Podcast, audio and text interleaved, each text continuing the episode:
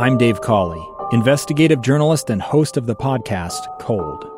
In October of 1985, a woman named Sheree Warren left work at a busy Salt Lake City office. To meet her estranged husband at a downtown auto dealership. She never made it home.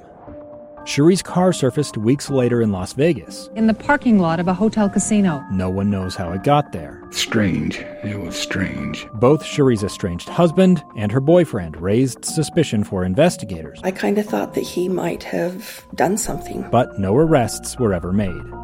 In Cold Season 3, we dig into double lives, make new connections in the case, and examine the difficulty raised by reasonable doubt. We want answers just as much as anyone else. They have creeps like that now, too, so nothing's changed. That's the new Cold Season 3 The Search for Sheree, now available anywhere you get your podcasts. Inside Sources. Inside Sources with Boyd Matheson rounding out our coverage, I was reflecting over the weekend. Uh, of course, we devoted a lot of time last week to the funeral services for the late senator from Utah, Orrin Hatch, uh, his life and legacy. Uh, and of course, it was a, uh, a very fitting tribute and uh, a very powerful funeral. Uh, for the late senator on Friday afternoon, we took that coverage live here on KSL News Radio.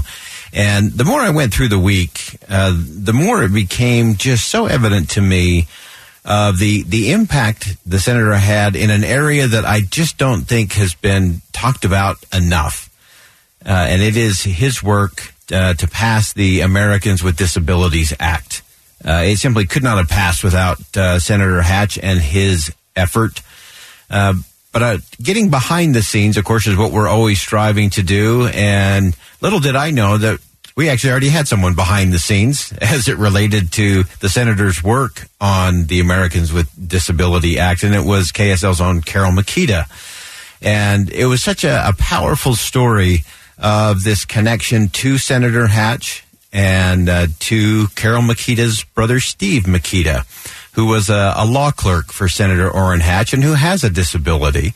And uh, this was just uh, too good not to share because I think there are important messages in here, not just about Senator Hatch and his work and his accomplishments, uh, but about the relationship that was developed and how we view uh, those with disabilities and challenges, how we need to reframe our thinking, and how Senator Hatch did that decades ago uh, for over 43 million Americans with disabilities and literally changed their world and changed their ability to use their talents, their gifts, their unique abilities, not their disabilities, their abilities that all of us benefit from.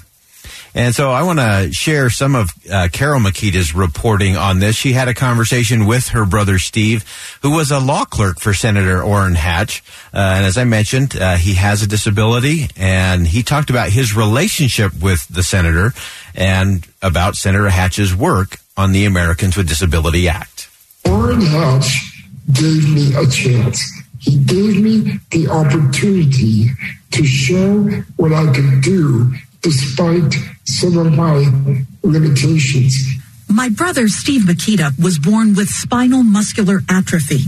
He retired last summer after 39 years as an assistant attorney general for the state of Utah. When Steve was a BYU law student, Senator Orrin Hatch invited him to clerk for him in Washington, D.C., first the summer of 1980 when he was on the Senate Judiciary Committee. Ted Kennedy was the chair of the committee, and Orrin was the second ranking member. And then again in the summer of 1981. Senator Hatch became the chair of the Senate Labor and Human Resources Committee. Their discussions about disabilities stayed with the senator, and he said influenced him in 1990 to help pass the ADA, or Americans with Disabilities Act, a monumental civil rights law protecting all people with disabilities against discrimination in housing, employment, in access to public buildings, and more. Orrin made some critical amendments to that uh, legislation that allowed for overwhelming majorities in both houses of Congress to enact the Americans with Disabilities Act. I was so proud to have worked for a man who was one of the primary movers of that legislation. I love the fact that Steve pointed out that it was Senator Hatch's amendments to the bill. So again, Senator Kennedy was the, the driver there.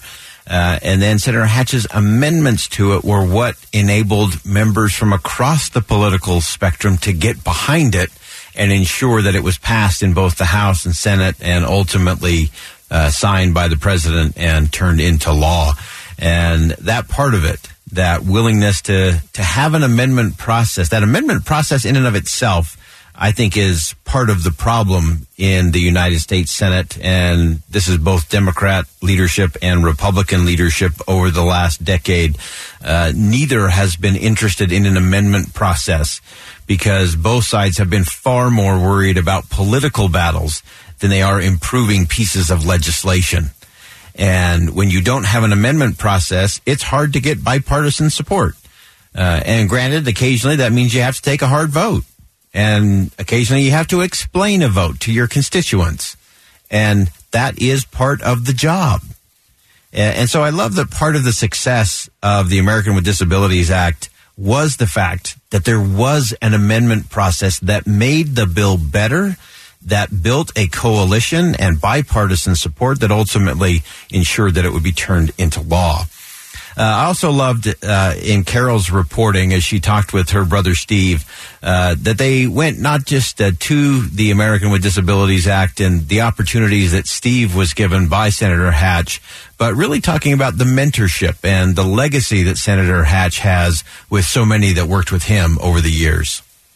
In 1993, Steve appeared on the Sally Jessy Raphael show to talk about living with a disability.